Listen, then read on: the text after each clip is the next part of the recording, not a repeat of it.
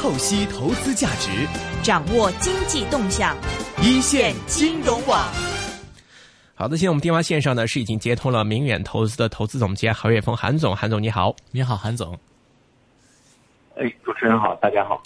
韩总，一段时间不见呢，也是从11国庆这个假期回来之后，我们看到 A 股的状态，很多的一些嘉宾啊，或者是一些这个市场人士，我看到他们的一些观点分享，都是说在10月份之后，在今年年尾的最后一个季度里面， A 股有机会会走得更好一点。因为大家也看到了，那么在今年头三季度里面， A 股走的这个波动是包括整体的表现上，跟原本大家对今年的预期可能还是会有一些差异，所以大家把希望都集中放在了第四季度里面。那么来到现在第四季度已经过去了2个星期了，来到现在的话，其实韩总您看整体第四季度的 A 股表现，您的预期怎么样呢？从现在来看呢，市场在四季度呢出现调整的概率呢还是会比较大的。嗯，主要的原因呢，就是因为一个是之前市场表现呢是相对比较好，然后呢最中间这个时候就是来到这个19大这个阶段，有一个维稳的效应在里边。那么当这个19大逐渐结束了以后呢，下边呢市场就会关心比如短期的一些东西，比如货币政策，这些东西的影响。那么从现在来看呢，今年的经济情况也是不错的。是，那么我们背后呢还有一个去杠杆的这个任务还没有完成，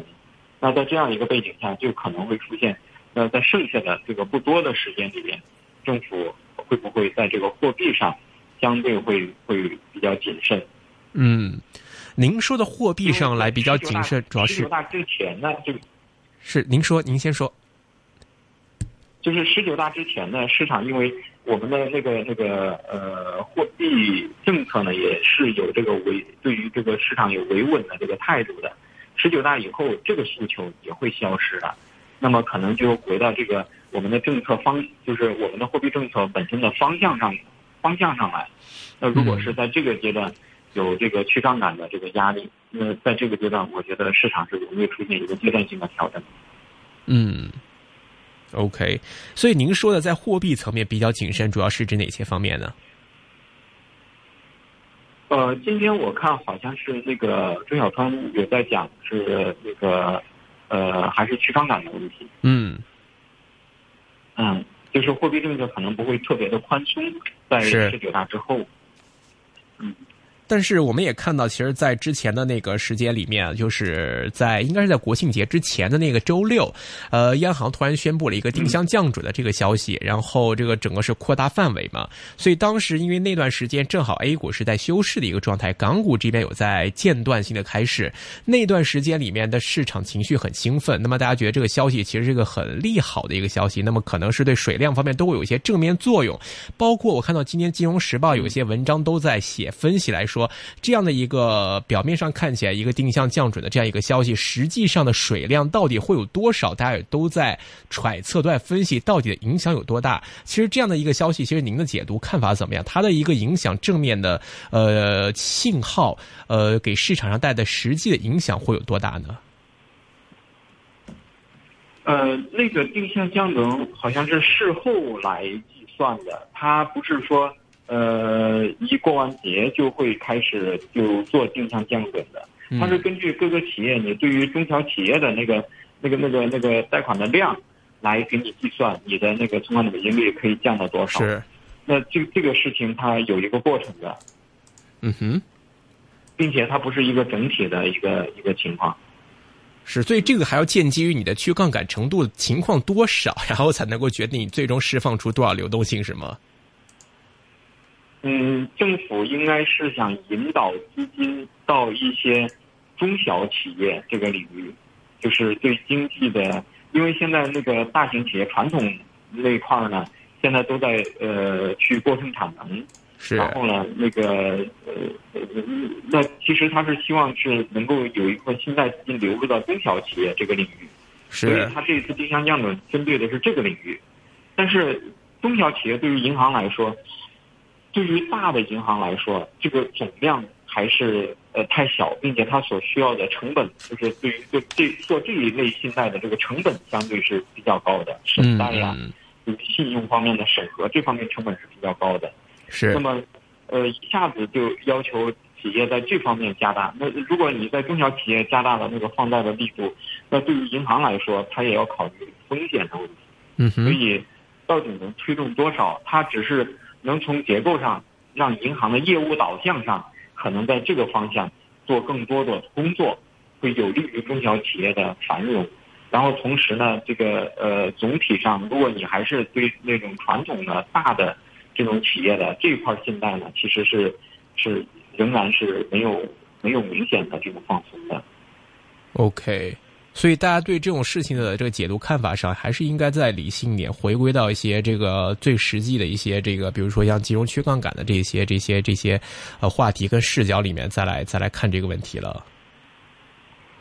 对，短期有这个问题，因为现在第一，今年的时间并不多，然后呢，从现在来看呢，这个今年的这个 GDP 完成的情况还是不错的，经济整体的情况还是不错的。嗯。那现在呢，就19大的维稳的这个阶段呢，也基本上要将近结束了。那么接下来的一段时间，是它的政策目标会不会有所调整？这个是我觉得19大结束以后特别需要观察的一件事情。嗯，但是这个调整到一个相对偏紧的一个状态，在去杠杆的这个力度加大，那么对金融市场肯定会产生一个负面的影响。这个我觉得是需要观察的。但是现在从整个宏观经济上来看，那么我看到有人都认为了，就是说现在在这个目前的这个市场的杀跌行为呢，都是一些大鳄的一些惯用的手法。讲现在从市场上情况来看呢，这个调整是有一定必要的，但是我们从经济基本面上来看的话，其实还是没有系统性风险，包括到经济数据方面还都算是站得比较稳。那么无论是从这个外贸数字表现还好，然后 GDP 数字也还不错，PMI 也尚可。那其实这些方面看到经济数据还不错的话，那我们会有什么样的负面原因？除了金融去杠杆之外，还令到我们整个的市场情绪在第四季度还会变差呢？从海外的情况来看呢，像美股呢，其实现在也在，因为美股基本上这一年都是在上涨的。嗯。但是历史上美股呢，也经常会出现一个阶段性的这样的调整。嗯。那如果是海外也出现类似这样的调整，国内呢，在如果货币政策有一些压力，不排除就会出现共振。那么我觉得就在经济本身这个层面呢，我觉得也是相对还是比较好的，就是这个是全球的，它不光是中国的，它主要是全球的。嗯，就是国外的这个就是美国经济的复苏，然后欧洲的复苏，这个它传导到中国，它看到的就是这个出口的这个量相对比较在增速就比较快。那么呢，所以中国其实今年来看呢，它的那个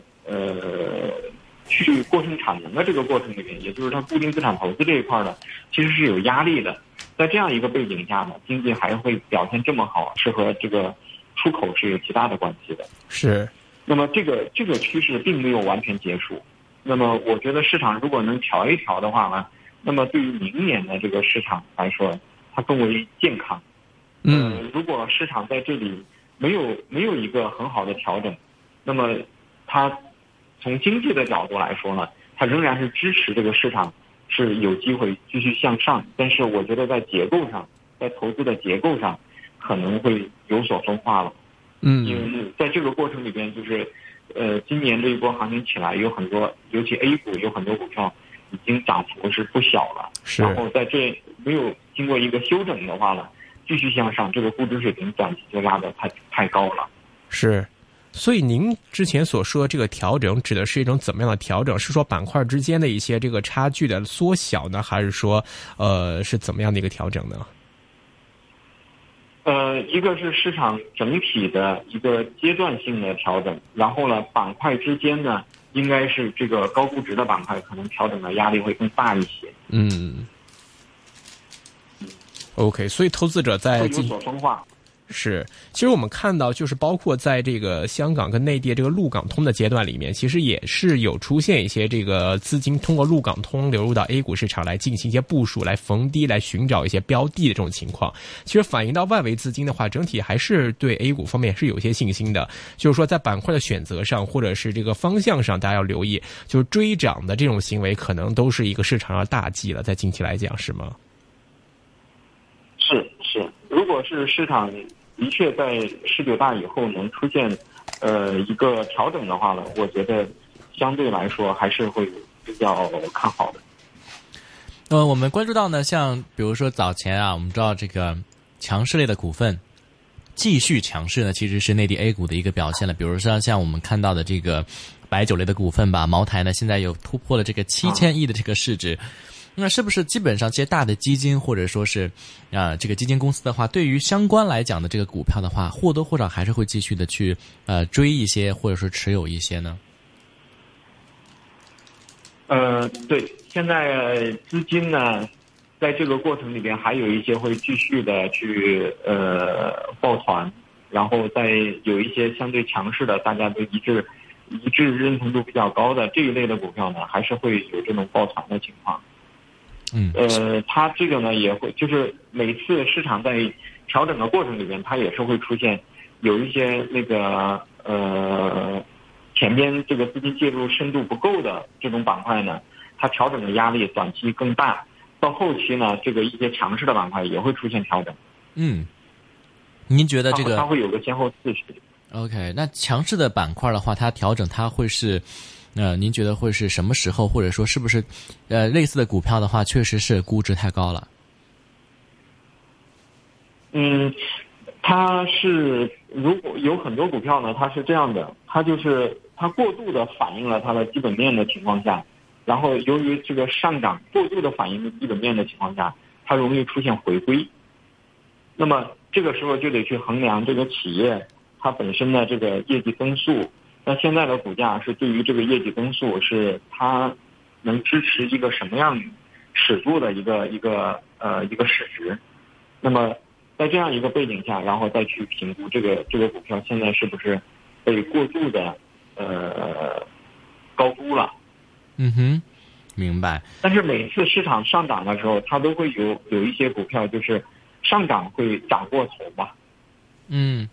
那么大家在这个过程里边呢，就是有一些股票仍然是被抱团取暖，然后当这个市场一旦开始悲观情绪逐渐加重的时候了，有一些股票就会先下跌，然后到后期呢，就是即使最乐观的股票也会出现随着因为其他的股票跌幅已经很大的情况下，一些强势股也会因为其他的股票已经跌得够多，然后有一部分资金会从这种强势股里面撤出来，去买那些跌幅较大的那些股票，然后这个时候强势股就会普遍。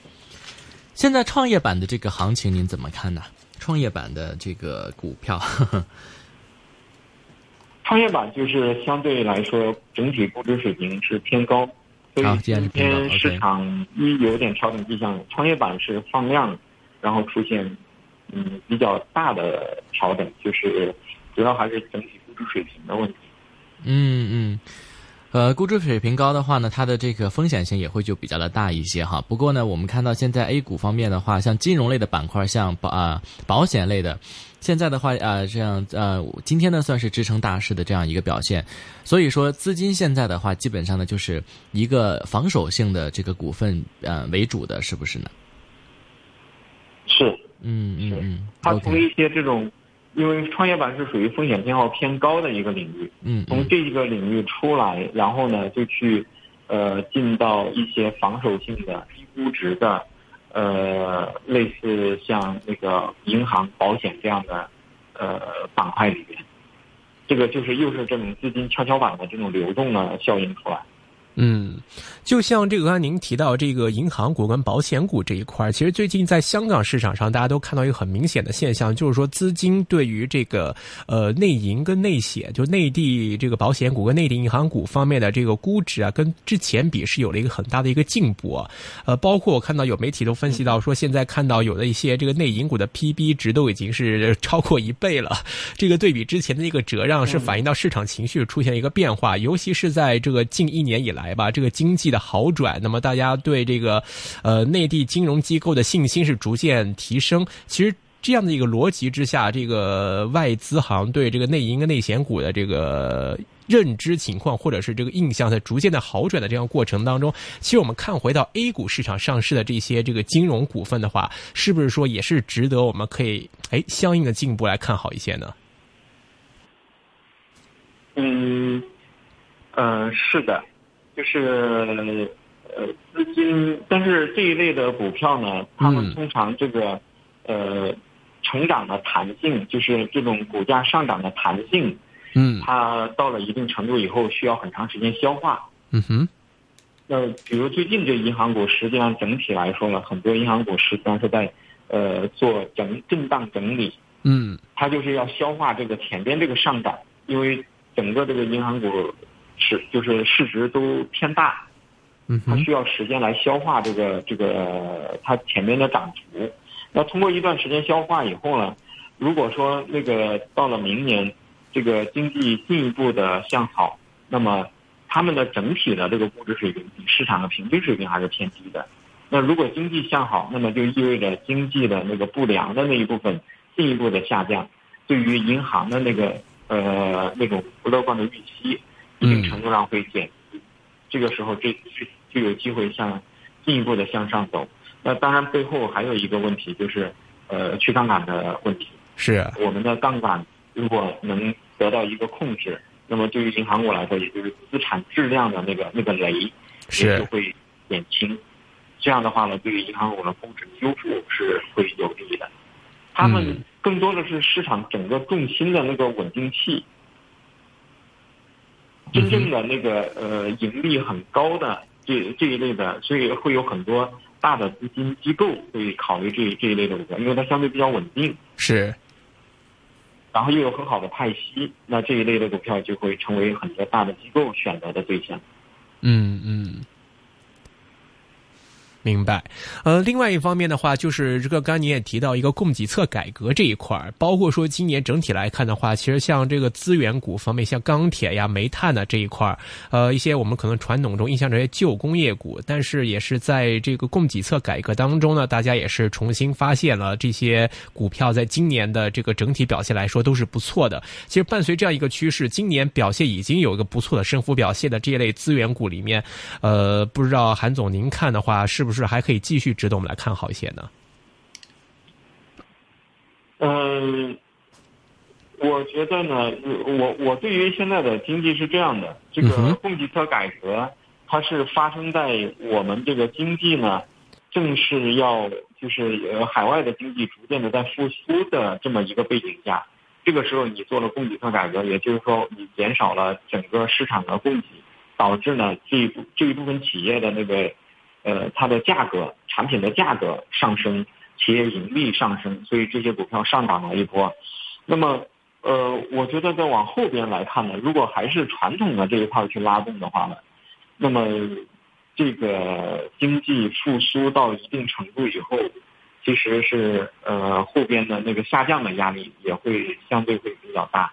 那么更多可能未来看的是什么呢？就是那种新经济的这个经济里边，这个经济结构这个变量里边，是哪一块的未来是趋势性向上的，哪一块是这个它在那个是区间震荡的在波动的。那么我觉得呢，这个传统的经济这一块呢，实际上它还是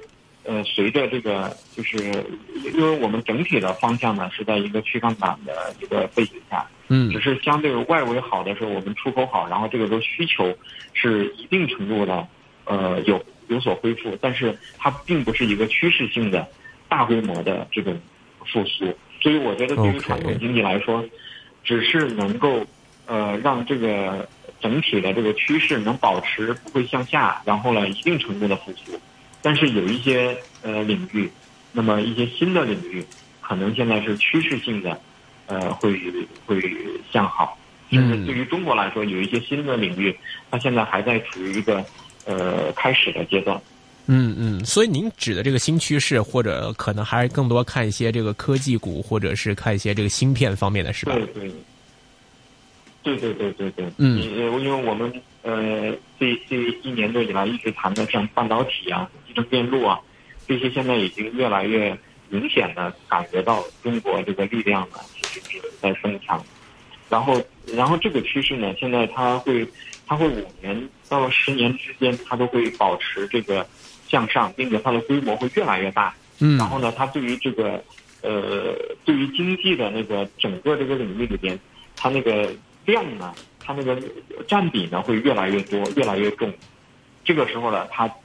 他们对于经济的拉动作用就会比较明显了。然后，嗯，他们在那个股票里的市值的占比也会随着这样一个过程里面会逐步的上升。而传统的那一块呢，它的整个的权重来说，最终一定是会下来的。嗯，整个的那个在市场里边那个市值的权重来说，是会下来的。这是个大趋势。对对，